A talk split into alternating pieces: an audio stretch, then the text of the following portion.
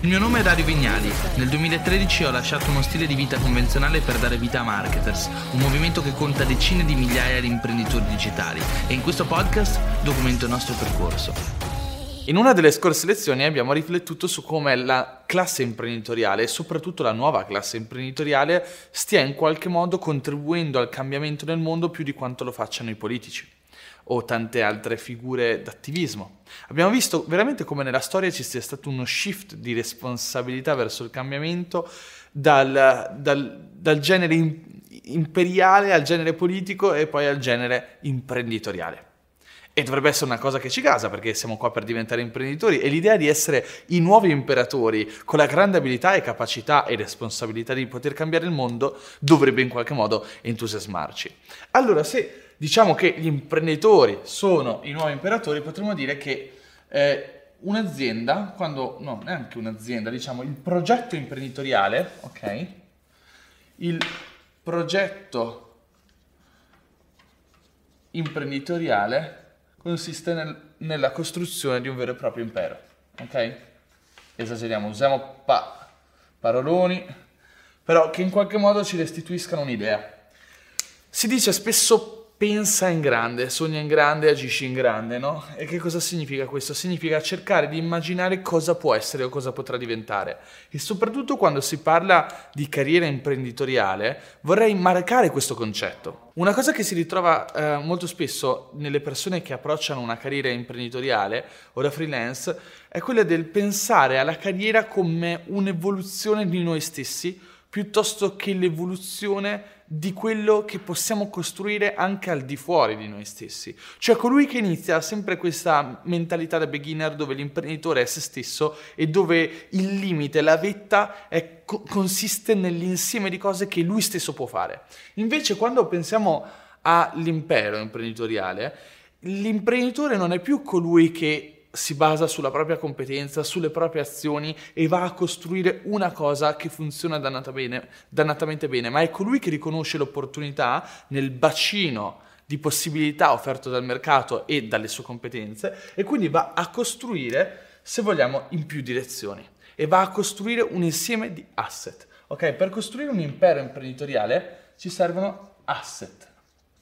Anche questo l'abbiamo detto in un'altra lezione. E quali sono gli asset? Facciamo ora un esempio di asset. Dobbiamo immaginarci innanzitutto gli asset come i mattoncini che vanno a comporre un impero imprenditoriale. Ok? Quindi il valore che un imprenditore può generare per se stesso e per il mercato è quanto più proporzionale all'insieme degli asset che andiamo a costruire e a impilare nel corso della nostra vita. Quindi fondamentalmente quando parliamo di asset parliamo di più cose, parliamo della competenza, ok? Perché alla fine fondamentalmente un imprenditore quando inizia è una persona competente molto spesso, si parte da un lavoro normale, si parte dall'essere freelance, si parte dall'essere solopreneur, coloro che sono imprenditori ma lavorano in solitudine, magari delegano, all'inizio non acquisisci risorse ma deleghi all'esterno, quindi non lo so, nel caso di freelance che inizia a scalare, un freelance che inizia a scalare inizia a delegare parte del lavoro su siti come Upwork o freelancer.com, quindi cerca persone eh, magari anche che non lavorano nel proprio paese ma che lavorano in altre parti del mondo, a cui delegare parte del proprio lavoro per, liber- per liberarsi dall'execution e dedicarsi alla strategia. Che, come vedremo, effettivamente l'imprenditore deve fare proprio questo. Parte come esecutore, poi diventa stratega e poi comincia a costruire un impero. E la diversificazione qua non è solamente sul sul tipo di lavoro che fai, non passi dal, dall'operatività alla strategia, ma è anche sulla quantità di, di, di, diverse cose che si possono andare a realizzare, in che modo ci possiamo andare a espandere e in quante più direzioni possibili. Allora, quindi parlando di asset, che sono veramente l'unità principale di misura della nostra espansione, dobbiamo parlare di competenze, abbiamo detto, quindi le competenze che possediamo, perché non gli immobili vi consiglio un bellissimo film, The Founder, di, mm, in cui c'è la storia di McDonald's, dove viene raccontato estremamente bene la strategia immobiliare di McDonald's. McDonald's non è un business che si basa sulla eh, vendita di panini e basta, ma anzi ha amplificato il suo business e ha creato un impero, andando poi a introdurre all'interno del modello di business un ulteriore modello di business, quello del mercato immobiliare, quello dell'investimento immobiliare. Quindi McDonald's fondamentalmente non solo è una catena di vendita hamburger, ma è anche una holding che detiene migliaia, decine di migliaia, centinaia di migliaia di immobili in tutto il mondo. Possiamo parlare di brevetti. Brevetti. Che può essere addirittura una proprietà intellettuale, no? Proprietà intellettuale. Fondamentalmente io imprenditore, io freelance eh, o io professionista me ne vengo fuori con un'idea, un'idea che è estremamente buona, un'idea che può essere replicata, che può essere utilizzata da persone in tutto il mondo la registro, diventa un brevetto e altre persone mi pagano delle royalties perché utilizzano la mia idea. È pieno di in realtà di brevetti che vengono di anno in anno eh, diciamo rispettati, dove ovviamente i proprietari di questi brevetti guadagnano delle commissioni, delle royalties per ogni uso del proprio brevetto che le aziende o le diverse aziende eh, fanno. Oltre ai brevetti possiamo parlare ovviamente di prodotti, ok? Prodotti ma anche servizi.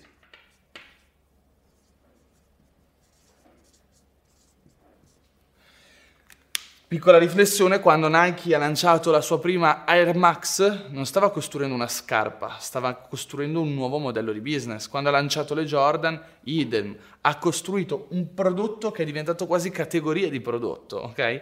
È, comunque, è diventato comunque un asset e anche un sottobrand. Quindi anche quando lavoriamo con i prodotti o i servizi, stiamo andando a lavorare su qualcosa che potrebbe diventare uno standard di mercato o un brand a sé stante estremamente riconosciuto.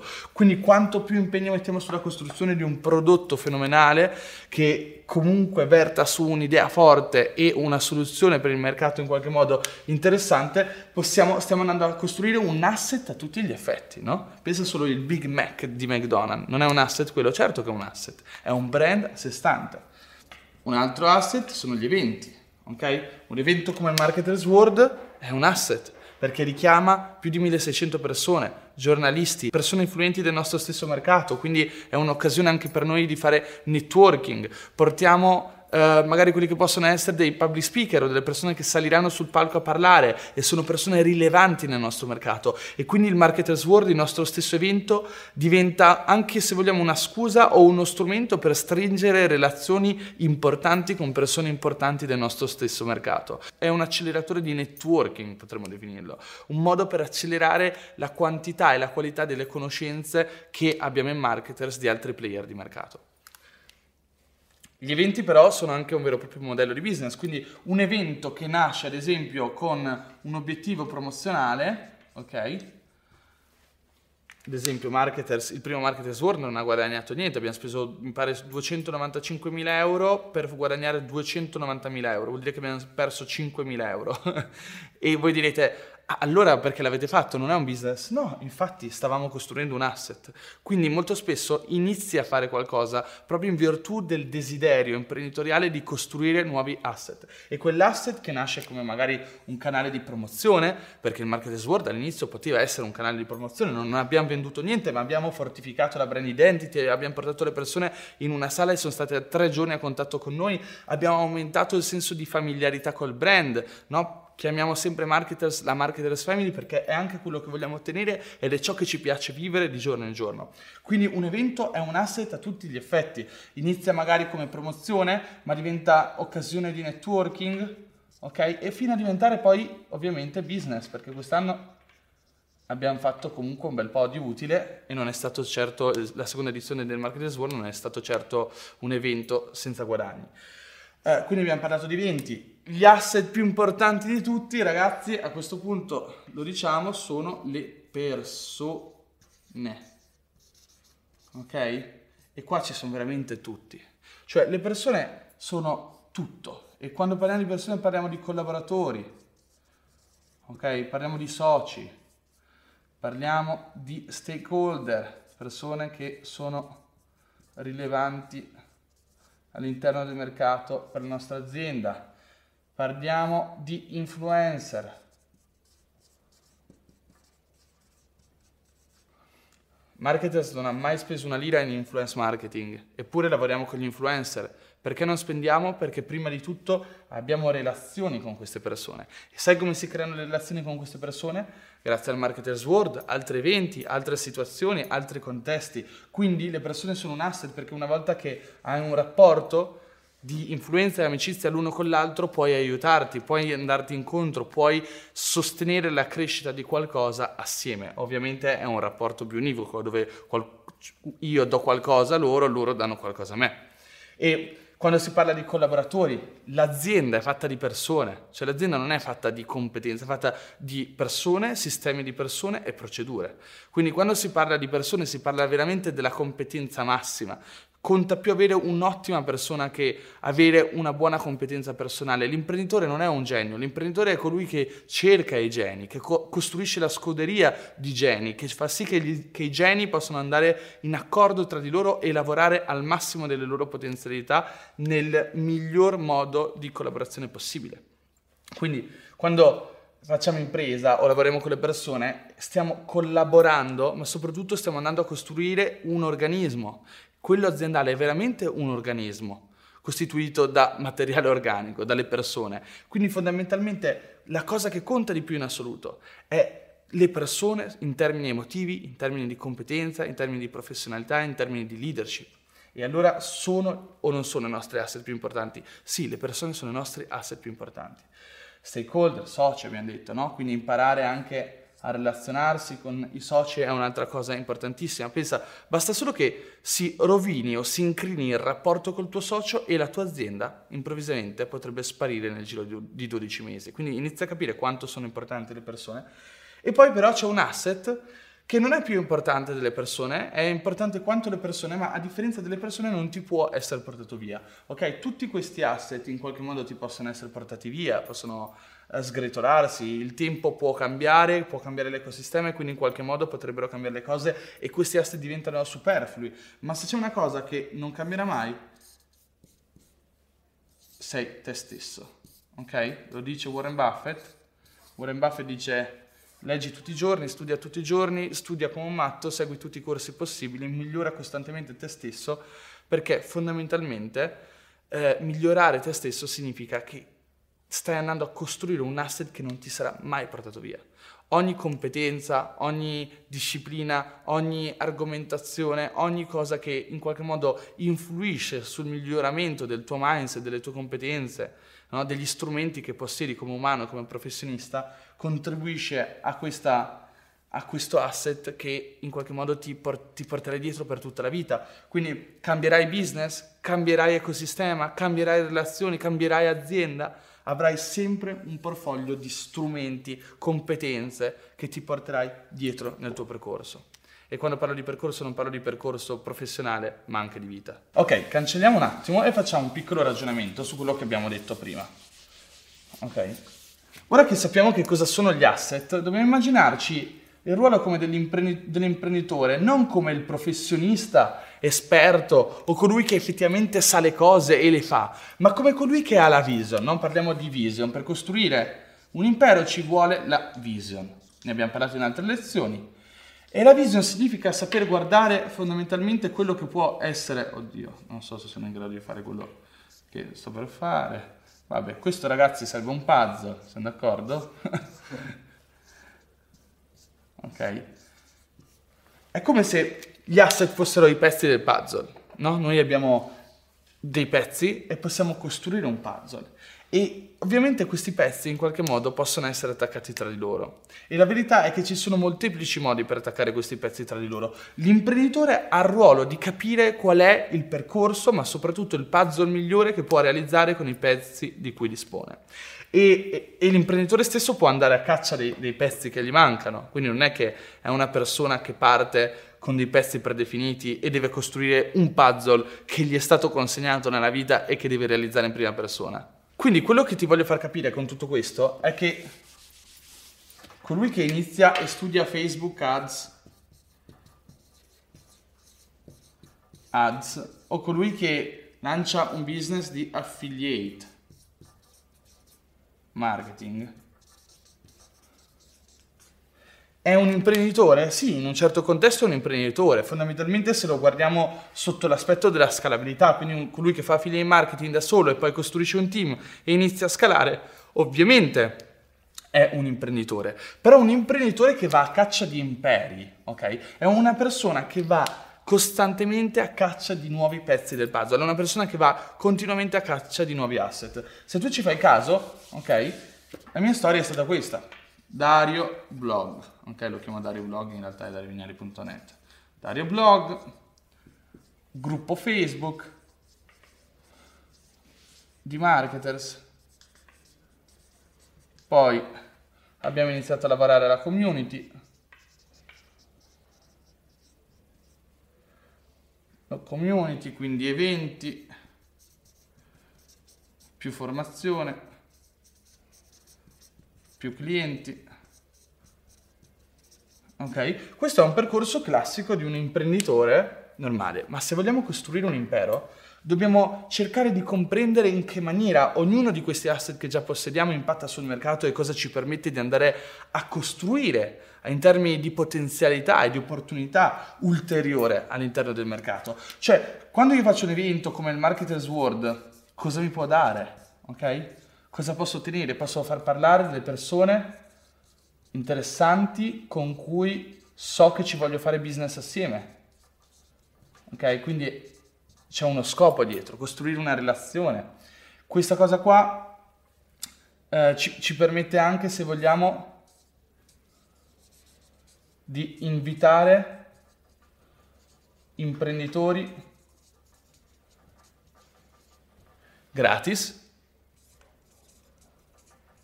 per trasformarli in clienti.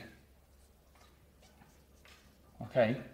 Quindi ogni cosa che facciamo ha un risvolto che però va compreso interamente e bisogna veramente allargare gli orizzonti di quelle che possono essere le possibilità, le opportunità, le opportunità di ciò che stiamo facendo, ok? Quindi il Marketers World, poi a un certo punto, ora è l'evento di Marketers, ma chi ci dice che non può diventare una società a parte, ok? Società a parte con soci rilevanti per questo business, che non sia solo marketers, ma che sia magari qualcuno che sia bravo a organizzare gli eventi. Perché? dare fuori il business, perché mettere dentro degli altri soci? Semplice, per liberarci dell'execution, per far sì che comunque l'imprenditore sia sempre libero di costruire sempre di più. Quindi l'imprenditore non è colui che si innamora del business e se lo tiene stretto, perché più ti tieni stretto le cose, più diventi possessivo nel mondo imprenditoriale, più continui a non crescere perché il tuo giardino non può diventare più grande così, di così se sei sempre te a tagliare l'erba, no? Quindi devi imparare a concedere no, l'utilizzo o la partecipazione ad altre persone eh, nei confronti di quello che è il tuo business per riuscire a fare di più. Quindi a un certo punto ci si è resi conto, ad esempio, che tutto il business dei clienti non riuscivamo a, gestirli, a gestirlo perché eravamo troppo pochi, perché noi volevamo far crescere marketers come brand, no? Quindi marketers che è l'ombre- l'ombrello di tutto questo. Io e Luca a un certo punto ci siamo detti cosa vogliamo fare? Vogliamo lavorare dietro i clienti o vogliamo fare marketers? E lavorare su questo brand? Abbiamo detto vogliamo lavorare su marketers, vogliamo lavorare sul brand. E quindi che cosa abbiamo fatto? Abbiamo detto, sai che c'è questa cosa dei clienti, può diventare un'altra società che si chiama Marketers Accelerator. E ci mettiamo a capo Emanuele, come CEO, Ema, che l'avete visto perché ha parlato del Marketers World e Ema ora è il CEO di Marketers Accelerator e gestisce tutti i nostri clienti. Ti faccio un altro esempio. A un certo punto della mia vita mi sono fidanzato con Denise e ho visto che Denise era bravissima a insegnare yoga e ho detto, e poi abbiamo anche il problema che volevamo viaggiare e il fatto che lei volesse viaggiare con me non gli consentiva logicamente di avere una scuola offline di yoga. E allora mi ha detto perché non fare una scuola di yoga online? No? E abbiamo fatto Yoga Academy e l'ho lanciata e subito è diventato un business da circa 20k a mese. Ok? Arrivati a questo punto, io avevo marketers e avevo tutto ciò che derivava da marketers e in più avevo appena lanciato Yoga Academy. E sai cosa ho detto a Danny? Ho detto, Danny, sai cosa facciamo? Di Yoga Academy tu ti tieni il 50% e il resto del 50% lo diamo a Marketers Accelerator. Attenzione, non a Marketers, a, a Marketers Accelerator, di cui il CEO è Emma.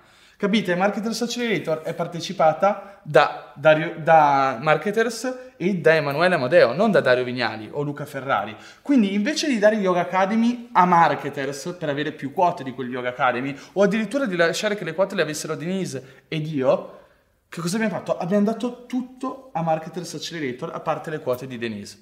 Quindi questo ti dovrebbe rendere conto, ti dovrebbe aiutare a renderti conto che se non ti innamori del brand, aumenta la crescita, se non ti innamori del business, aumenta il potenziale di crescita perché ti liberi dell'execution, lo dai a persone che sono più libere e sono verticali su quel tipo di competenza e a quel punto, se vogliamo, il business diventa più scalabile. Se invece Yoga Academy fosse rimasto in, nelle mani di Dario, ok, che ha mille cose da fare, e di Denise, o di Dario, o di Denise e marketers, sarebbe stato un enorme problema, perché marketers non ha tempo di costruire ulteriori risorse per lavorare a Yoga Academy. E quindi il concetto qua veramente che ti dovrebbe diventare chiaro è che l'imprenditore non è colui che uh, veramente va in prima fila uh, a combattere, ma è colui che dirige e comprende quali possono essere le, di, le, dinamiche di guerra, se vogliamo parlare di guerra, che in realtà è una metafora un po' brutta, però se vogliamo parlare veramente di movimento, è colui che deve avere la visione di quello che è il movimento, di come stanno cambiando le cose e che direzione devono prendere. È veramente guardare il puzzle o cercare di andare più in alto possibile sulla vetta della montagna per guardare verso il basso e rendersi conto di quale sia il terreno di gioco gioco e quindi poter operare in maniera eh, massimizzata, in maniera efficace e quindi andare a costruire il più possibile. Ci vediamo nella prossima lezione.